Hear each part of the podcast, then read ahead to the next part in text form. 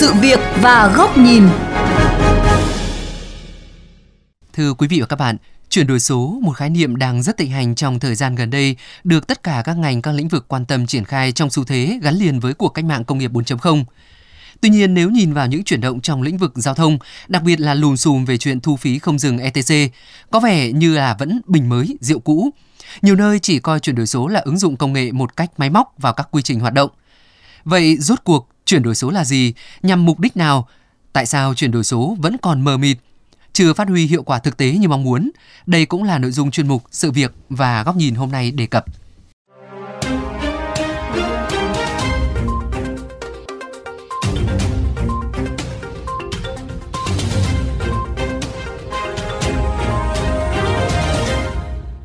Đã gần hai tuần kể từ khi các tuyến cao tốc tại nước ta áp dụng một trăm phần trăm làn thu phí không dừng,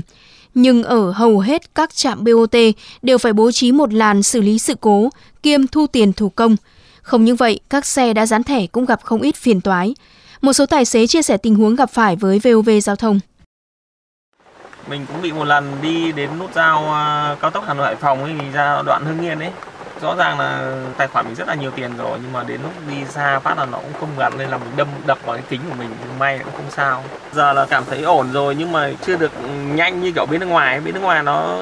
cũng không phải cần barrier đâu, đi thẳng qua là, là tự động trừ tiền rồi, nhiều khi nó xác nhận không kịp, hay là với cái bụi là nó không nhận thẻ của mình. Thi thoảng nó hay gặp những vấn đề như kiểu như ông dán iPad đi vào với nó thì nhiều khi hay bị lỗi, không không cùng một mẹ đẻ ra, là nhiều khi hệ thống chả biết lỗi do hệ thống hay là lỗi do người hay là lỗi do cái gì. Nạp tiền hiện tại là nó chưa có liên kết trực tiếp với tài khoản ấy. Nếu mà có liên kết trực tiếp thì nó cũng dễ, nhưng mà phải bảo mật được cho khách hàng là được.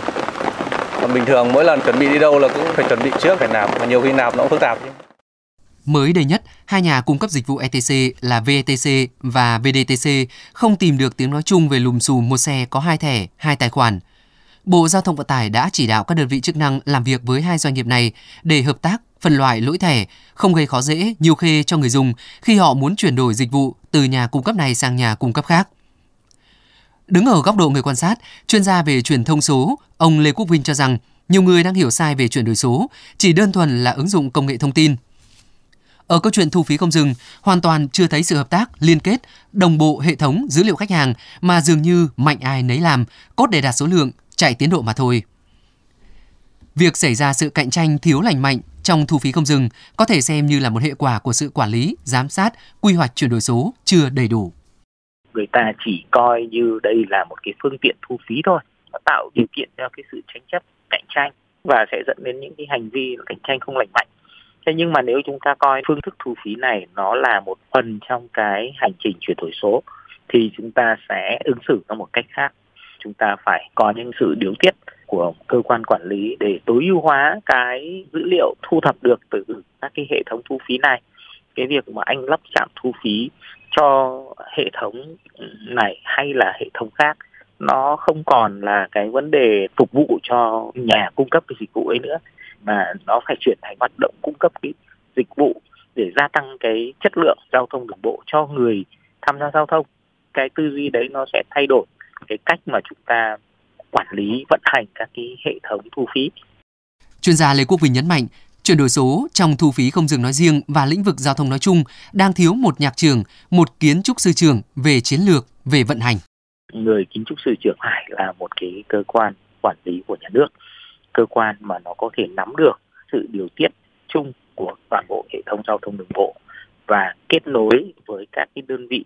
cung cấp các cái dịch vụ xung quanh hoạt động này, thì nó sẽ trở thành ra là một cái hệ thống mà được minh bạch, được vận hành một cách rất là rõ ràng, có mục tiêu, có cách thức.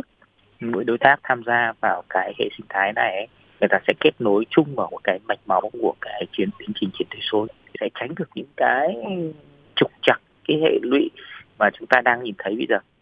Đồng tình với quan điểm này, chuyên gia giao thông Phan Lê Bình cho rằng E T C chính là một phần của hoạt động chuyển đổi số. Thực chất, tốc độ triển khai E T C tại Việt Nam trong vài năm trở lại đây không hẳn là chậm, khi Nhật Bản mất tới mười lăm năm mới bao phủ dán thẻ E T C được tỷ lệ chín mươi phần trăm phương tiện. Tuy nhiên, theo ông Bình, nếu chỉ áp dụng công nghệ mà thiếu tư duy sáng tạo, không tận dụng những ưu thế, hiệu quả đạt được để đem lại nhiều giá trị hơn thì sẽ là sự lãng phí rất lớn đối với hoạt động chuyển đổi số của ngành giao thông vận tải. Việc áp dụng rộng rãi thu phí không dừng E T C trên tất cả các tuyến đường bộ cao tốc trên toàn quốc đã được triển khai một cách khá là nhanh chóng trong thời gian vừa qua thì có thể xem là một phần bước đầu. Nếu mà chỉ dừng ở cái việc là giúp cho việc thu phí thôi thì câu chuyện chuyển đổi số nó không có nhiều diễn tiến lớn. Nhưng nếu các cái dữ liệu thu được từ thông tin E T C này, ví dụ như là nhu cầu giao thông trên từng đoạn, theo từng khung giờ khác nhau, theo từng ngày, theo từng mùa, nó được tổng hợp phản ánh vào kế hoạch duy tu, bảo dưỡng các tuyến đường hoặc là kế hoạch điều chỉnh giá vé thu phí để có thể điều tiết được nhu cầu giao thông của người dân chẳng hạn. Làm được như vậy thì chúng ta sẽ tiến được một bước xa hơn trong cái quá trình chuyển đổi số. Trong khi đó, ông Vũ Anh Tuấn, chuyên gia trường Đại học Giao thông Vận tải chia sẻ, hệ thống thu phí không dừng được xét vào nhóm quản lý giao thông, giúp chuyển đổi số tự động hóa một phần trong công tác quản lý dữ liệu, quản lý hạch toán thu phí đối với các phương tiện trên những tuyến đường thu phí. Đến hiện tại, Việt Nam mới ở mức cơ bản hoàn thành lộ trình bước đầu. Trong cái chuyển đổi số thì cái công tác về quản lý là bộ não để tạo nên tất cả những cái hiệu quả về sau này. Cái việc mà thiết lập các cái trung tâm dữ liệu tích hợp của ngành giao thông và chia sẻ với các bên là sử dụng cái dữ liệu đó làm sao là cái hiệu quả là một trong những công tác mà chúng ta phải đặt cái chiến lược để tạo nên cái lợi ích cho tất cả các bên, là với cái công nghệ quản lý phương tiện sẽ giúp chúng ta tránh loại bỏ được các cái tình trạng như là hiện nay chúng ta sử dụng phương tiện biển giả này, vi phạm pháp luật này, rồi tăng cường thêm được những cái khả năng giám sát và xử phạt phương tiện, và từ đó thì nâng cao cái ý thức uh, sử dụng và cái mức độ tuân thủ luật được tốt hơn. Chuyển đổi số thì trong cả lĩnh vực tư nhân uh, chứ không chỉ ở trong cái quản lý của hệ thống của nhà nước, và trong lĩnh vực tư nhân thì đặc biệt là những vấn đề về vận chuyển là hành khách uh, đường dài, uh, vận chuyển hành khách nội đô và vận chuyển hàng hóa cũng như là các cái hoạt động logistics khác. Thì cái việc chuyển đổi số này nó sẽ giúp cho chúng ta uh, xây dựng được cái nguồn tài nguyên để có thể phát huy được được tất cả những cái giá trị đó, uh, đạt được những lợi ích cao nhất.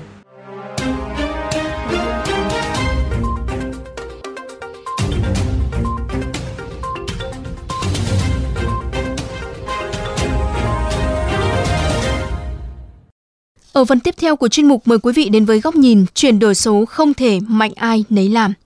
Có thể hiểu đơn giản, chuyển đổi số là việc ứng dụng công nghệ nhằm tạo thuận lợi, nâng hiệu quả công việc cho tổ chức và đơn vị. Điều kiện cần là phải thay đổi cách tư duy, phương pháp làm việc để toàn bộ quá trình vận hành một tổ chức phải là sự kết hợp hệ thống của tất cả các trạm số, mà mỗi trạm số này đều đã được tinh chỉnh, tối ưu hóa dựa trên sự hỗ trợ đắc lực của công nghệ. Trong báo chí, mục tiêu chuyển đổi số là thay đổi mô hình tiếp cận bạn đọc, công chúng, để từ đó gia tăng giá trị cho khách hàng, đồng thời tăng nguồn thu cho tòa soạn.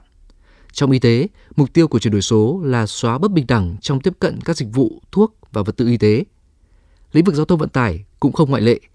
Mục tiêu chuyển đổi số ngành giao thông là đem lại trải nghiệm đi lại, vận chuyển tiện lợi, an toàn hơn cho con người và hàng hóa,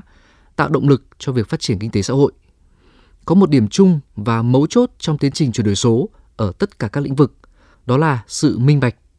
Khi chuyển đổi số, tất cả các dữ liệu cần phải được làm sạch để làm cơ sở chung, dữ liệu lớn cho các tổ chức, đơn vị trong ngành, ngoài ngành, khai thác, tạo ra các dịch vụ liên thông, giúp thuận lợi trong quản lý và sử dụng.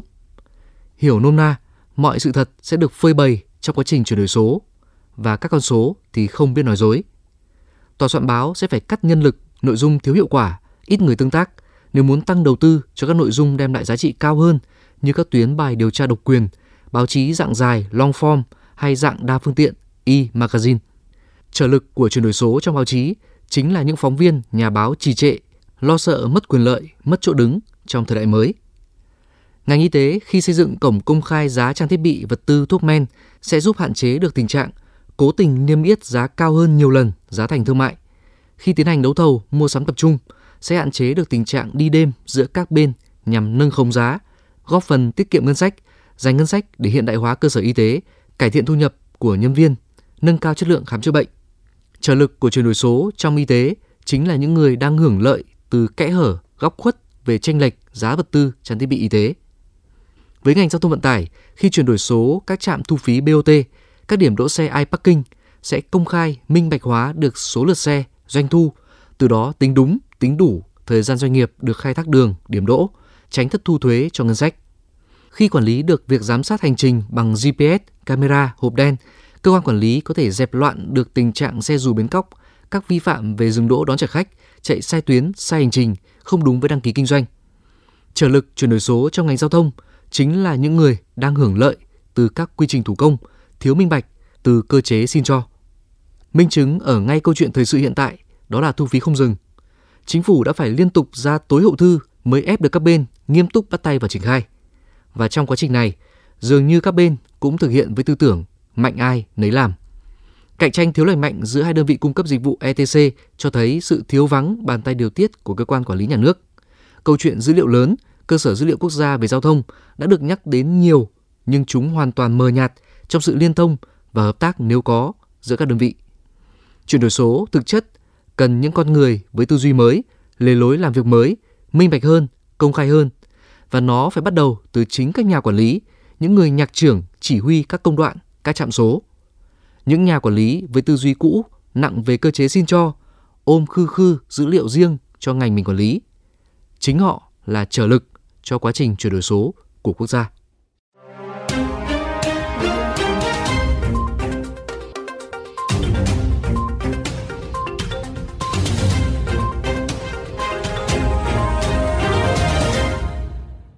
Thưa quý vị, chuyên mục Sự việc góc nhìn với nội dung chuyển đổi số vẫn mờ mịt, nhìn từ lùm xùm thu phí không dừng xin được khép lại tại đây. Quý thính giả có thể xem lại trên vovgiaothong chấm vn, nghe qua ứng dụng Spotify, Apple Podcast, trên iOS hoặc Google Podcast trên hệ điều hành Android. Cảm ơn quý thính giả đã chú ý lắng nghe.